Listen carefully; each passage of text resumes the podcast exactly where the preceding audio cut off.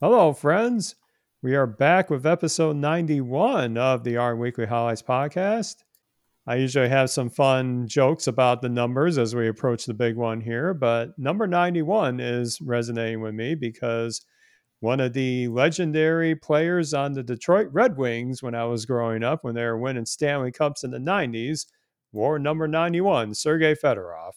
So there's your trivia for today. The more you know about sports. Anyway, you didn't you didn't come in to this podcast to hear me rant about sports. You're hearing for the R Weekly highlights. So let's get that going. But we can't do that, of course, without my awesome co-host, who's no stranger to making tables big or small, Mike Thomas. Mike, how are you doing today?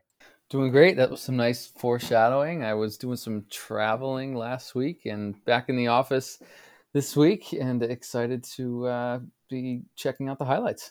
Yeah, let's do it, shall we? And our issue today was curated by Batool Almarzouq. And she, as always, she had great help from our R Weekly team members and contributors all around the world, like all of you listening.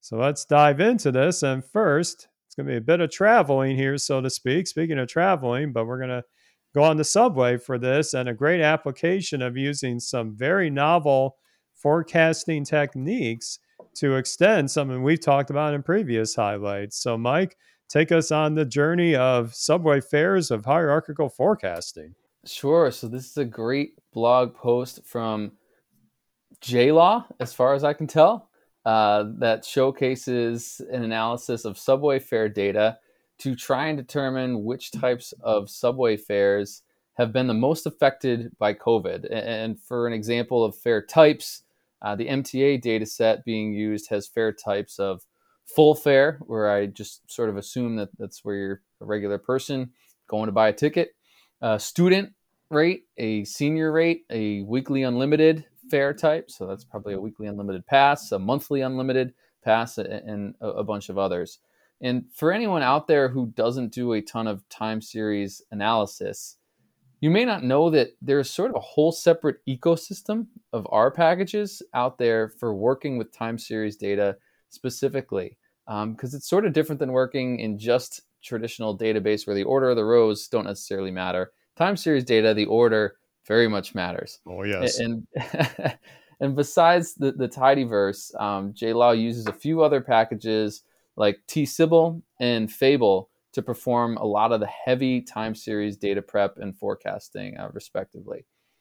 So it's it's a wonderful walkthrough of the entire data analysis thought process that deals with data cleaning and aggregation to develop a model-ready data set, uh, including identifying and interpolating missing values in a time series, uh, building hierarchical models. You know, in other words, the hierarchies are the different fare types that reconcile up to a total forecast uh, uh, of how much uh, total fare was collected.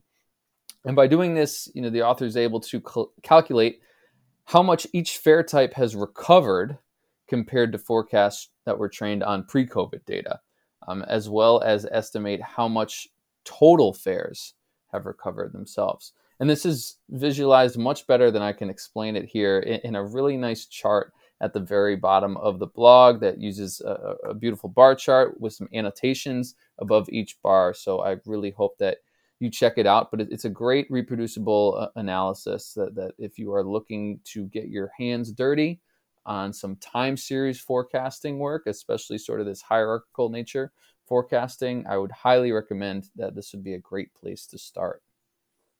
Yeah, very practical explanations here. And yes, the visual at the end um, is really hitting home that there's still a long way to go in terms of getting to those pre COVID levels. But you can see a nice breakdown. Uh, first, you're lumping all the fare types together. It's about 40% recovered in, in his modeling, all the way down to you might see some higher recoveries with, say, the senior group but that's also as a much smaller set of revenue too. So there's you have to look at the domains of this and and and everything like that. But yeah, for somebody like me who unfortunately has not had any projects in time series analysis, it's great to see the state of the art in the ecosystem of time series packages and again assessing those results in a clean and concise way. Um, this blog post does a terrific job of that. And J Law also touched on this a bit in his earlier post, where they were talking about just exploring the different types of subway fares uh, itself with the same techniques. Um, but this is a nice set of continuity there. So definitely check out the um, archive of, of J Law's blog, where you can see two additional posts earlier on that also gives some nice context to this type of analysis. So, yeah, excellent work and really clean code. It's very easy to follow. So, definitely something you can play with if you want to get your hands on similar data for time series. I think the data set being used ends June 2022. And I guess I would be interested to see if maybe in the fall ridership might pick back up. Maybe the summer is a little little light, and as folks transition to a I heard somebody say this the other day, not a post-COVID world, but a living with COVID world, or, or whatever we want to call it. Um, maybe ridership this fall will increase compared to last fall and, and help recover uh, some of those losses even more. Yeah, there's definitely a seasonality aspect to it, but I think we're all realists here. Um, though the world is changed forever, but now it's about how do organizations, how do you know other you know businesses manage expectations given the new habits the new the new ways people are consuming different services or utilizing different services that may have been utilized more in the past but again no need to hand wave it grab your data and run these great techniques and you can find answers to ponder yourself with so very nice yeah. post and yep. to piggyback on that maybe i'll just make like a big political statement from this podcast oh R is better than Python. That's all I have to say. Oh, well, okay.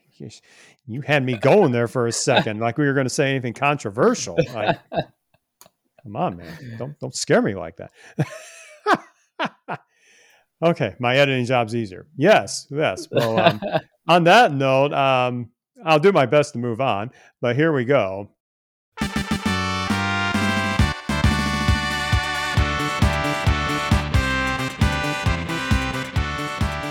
Quite a different domain here, but our next highlight is going to continue a trend that we've seen on actually quite a few recent episodes.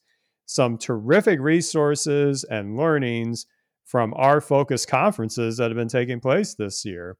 And this time we're drawing from the recent R in Medicine virtual conference. I've always been very impressed with this conference. I think they've been around for about four years now or so. Um, and I've been very impressed with the technical materials, the quality of the presentations, the lineup of speakers, and the workshops, which we'll touch on shortly. And much like the years in the past, we get to view every all the materials on YouTube. So if you weren't able to attend live, you can catch up and see what you missed. And frankly, we could dedicate a whole episode about the innovative ideas shared in this conference. And in fact, the full issue of R Weekly this week has many resources from this conference. So definitely dive into that if you're interested. But today we're going to focus on an area that, well, confession time. Mike, you had your hot take. Here's mine that early on in my career, it was an absolute chore for me to create tables in R. It was painful, like scratching on a chalkboard I knew I had to do it, had to turn that analysis out to give to a reviewer, and it was painful. Send your feedback to, uh, well, I'm not going to give the address. But anyway, um, you, does, it, does this involve a lot of fighting knitr and LaTeX? Yeah, yeah, there's a lot of fighting on that. And when you get um, collaborators that are very eccentric about where a column should be. Should it be nested headings? Should it be spaces in between rows? Like that's a whole nother thing that you hope you never have to deal with. But we're here to be happy, right? The, R Highlights podcast is usually a very happy time for us. And so I'm happy to say that creating tables in R is by far not a boring task anymore because it is great thanks to some amazing, amazing packages in the ecosystem, such as GT. GT is authored by Rich Iannone from our, our Nowposit. And that actually has an origin story that's in sync with the industry I'm a part of, life sciences. So you can learn more about that in one of my previous episodes of the R Podcast, which I have linked in the supplement. Fascinating story around that. But this isn't about GT itself. What we're going to talk about here is one of the extension packages that has cropped up ever since GT was launched that help enhance the experience even more. Very similar to how ggplot 2 has this rich ecosystem of additional extension packages that let you do amazing things outside of the typical ggplot 2 paradigm. And so Daniel Sjoberg, biostatistician at the Memorial Sloan Kettering Cancer Center in New York, he is the author of the GT summary package that lets you quickly create a summary table with a supply data frame or, say, a regression model fit and obtain a publication quality table with minimal code needed.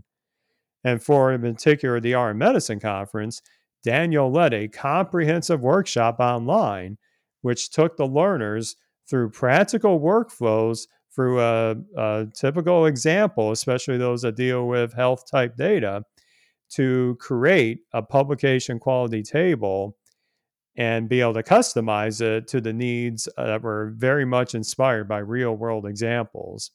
And I definitely want to stress the practical nature of this workshop. We're not here to like create the fanciest tables, right?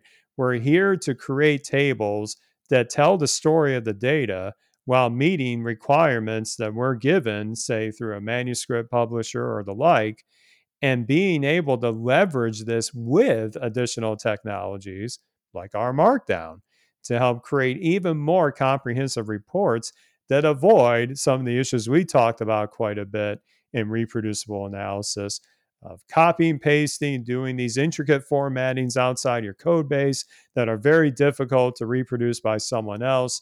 But to be able to put this all in self contained documents, GT Summary is a terrific way to meet that vision and get these terrific results into your analysis. The slides from this workshop are absolutely fantastic. And I have a pretty watchful eye. I think I can spot what they use to create the materials. It looks quite familiar, but in a very good way. We'll be hearing more about that, I think, later on from Mike here. Um, but I will say that I think the onboarding to creating tables has gotten much better. GT Summary is just one of this ecosystem of packages that has spun up in recent years. And there's always this balance of like when you have GT itself, is it worth it to have a package that kind of extends upon it? Well, I think it is when it meets a need and it does it very well and it doesn't do anything radically different than what you would be used to as a GT user. I think the DSL, if you will, of the package is quite intuitive to somebody that's familiar with the GT grammar and hence grammar and pipelines like we see in another tidyverse like analyses. So I think the onboarding is very easy for a new user. I was able to grok the materials and play with things very little bit and not have any friction at all. So I think this is an excellent workshop to accompany your learning about how GT can be used in these domains that can really save you a lot of time and frankly minimize what could be potential errors as you try and get these tables the way you need it. It's going to get you the way there very quickly with the added bells and whistles of customization when you need to. So, excellent workshop. I was really intrigued by the materials, and I'll be playing with GT Summary in the future. Well, what about you, Mike? Are you, you excited for tables now? I am excited for tables, and it's it's nice to see. I think, like you said, it's a great analogy that some of the mm-hmm. tangential uh, packages that have cropped up around ggplot, I feel like is starting to happen around some of these table libraries. And the really nice thing about this highlight is that we have both the slides, which are for sure Quarto slides, gotta love that, and the uh, the video from the presentation as well. And that presentation was given by Daniel, but also given by, I believe, Karissa Whiting and Shannon Pileggi were involved in that presentation. Karissa is also at Memorial Sloan, but, Shan- uh, but uh, Shannon is at the Prostate Cancer Clinical Trials Consortium. So it's fantastic to see others like you, Eric, in the life sciences space uh, doing great things in the R community. So it, it's a really nice intersection of those two communities. And I appreciate all the work that, that everybody does in those communities. Uh, as a side note, I authored my first Quarto driven paper last week, my first time playing with Quarto, and I rendered it as a PDF. Uh, please don't hate me. But it was what the client needed. Uh, what a smooth user experience. I am fully addicted to Quarto at this point. Although, if there is anyone out there who knows how to set chunk like hash pipe options such that the chunk renders one way for PDF and another for HTML, please slide into my DMs. Um, anyway, I thought that lead in was was somewhat relevant given the topic of this highlight, which is reproducibility in scientific publishing, right? I was looking through the slides, and the slide that really introduces GT Summary, I think, said it best. Package helps users create tabular summaries with sensible defaults, but highly customizable uh, arguments and functions. And the slides have a timer on them for the exercises, just like what we saw last week. Let's throw it back. That's how we do it on this podcast. Continuity once again. Yes, callbacks on callbacks. I was able to write in the web browser where this this uh, blog post is published. I was able to click on that timer and it started. It was incredible, incredible feeling.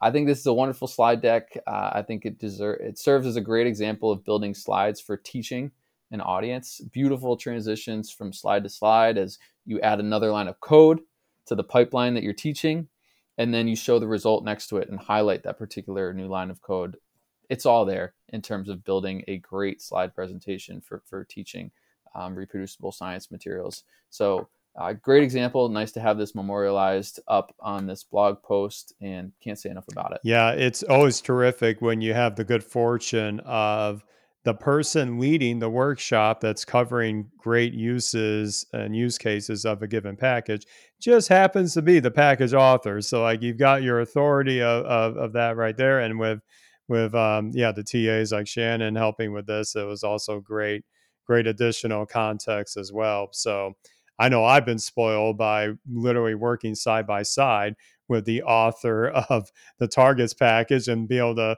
you know learn through his workshop. So it's always great to see that giving back to the community in this sense. So certainly. I know can speak from a very recent experience, Daniel. I know how much work goes into building this, and we could definitely tell the quality uh, and the time you spent on this set of materials. So I think they're gonna they're gonna stand the test of time, if you will. These are gonna be great resources for people to dive into. So again, you know, not all workshops have the same quality, but this one, this is right up there. It's one of my favorites. I can tell.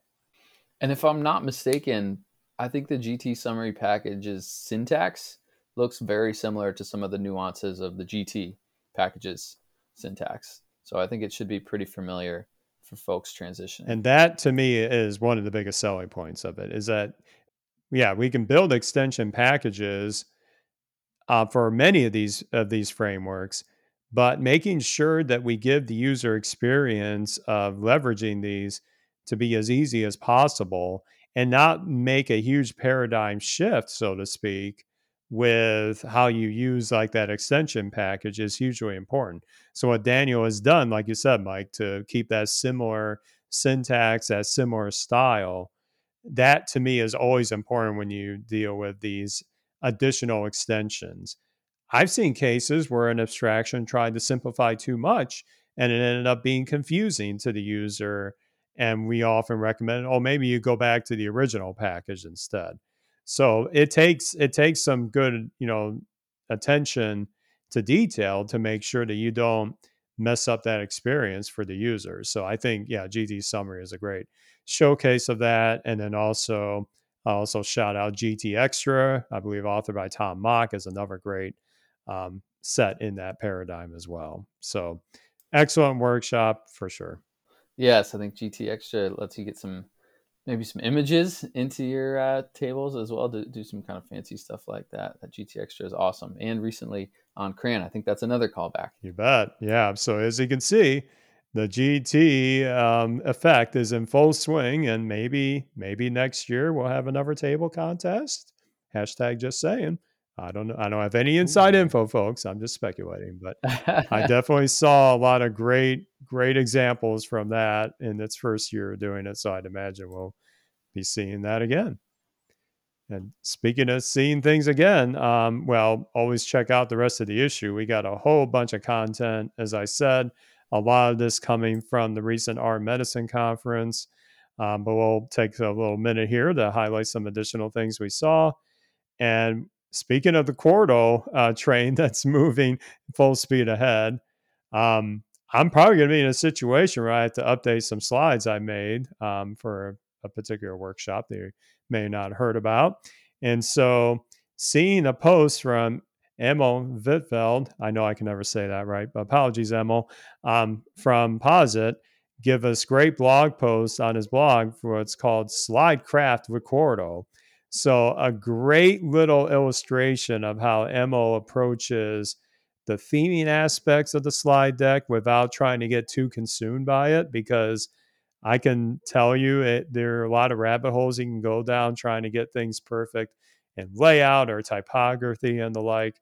But Emil does a great job of showing like some quick wins you can have to make your slides visually appealing to different members of your audience to keep accessibility in mind. And it sounds like that's just the beginning. We're going to be seeing more of Emil's thoughts on his blog as as he goes forward with this uh, slide craft narrative. So that's definitely one to check out.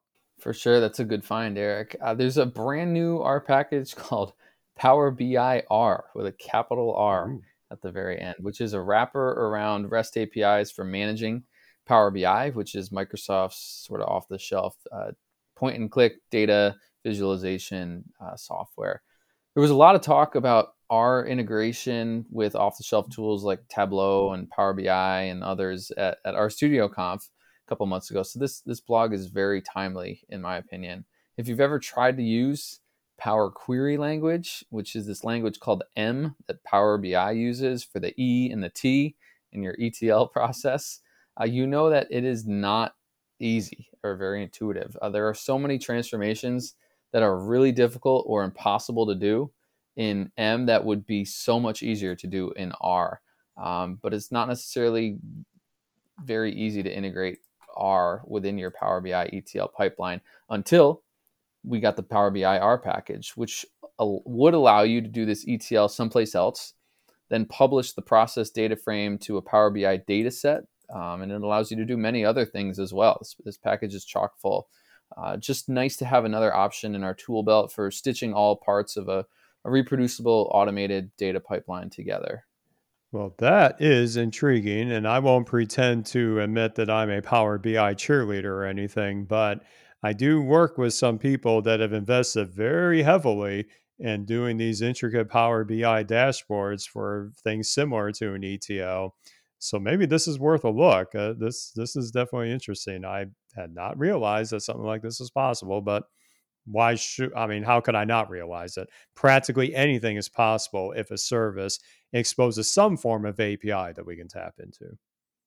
Very cool. Cool find, Mike. And um, yeah, so definitely check out the rest of the issue for some additional great finds, new package updates, and and everything like that, and events that are happening soon. So yeah, another fantastic issue to dive into. And I'm sure you want to see what else has been going on in the R Weekly world. Well, there's only one place to go for that. That's rweekly.org. You'll find the links to this particular issue right on the front page and an archive to all the previous issues readily available for you. And if you see a great resource, a blog post, a new package, or another resource that you think deserves attention in our upcoming issue, we're just a pull request away. You'll see a handy banner to get to the current issue draft and be able to submit a PR directly in GitHub if you like. It's all on Markdown. Markdown's the wave of the future for documenting, in my opinion. So we're seeing lots of great resources built upon that, and R Weekly is no different. So feel free to get in touch with us on GitHub, and we'll be glad to get those resources in. And so, Mike, if people want to see what you're up to in your adventures, where can they best find you? Sure, you can give me all your best Quarto tips uh, at Mike underscore Ketchbrook, K E T C H B R O O K on Twitter. Very good. Um, I'm here for the Quarto tips. I've been trying to absorb as much of those as I've seen crawling on my Twitter feed. Um, speaking of that, I am at the Rcast and always happy to hear from all of you out there. And certainly, if you're enjoying the podcast, certainly let us know. We're always happy to help keep the train going and keep making it better. Well, it's a tidy episode today, so we're going to wrap it up there. That has been episode 91, and we will be back with another edition of R Weekly highlights next week.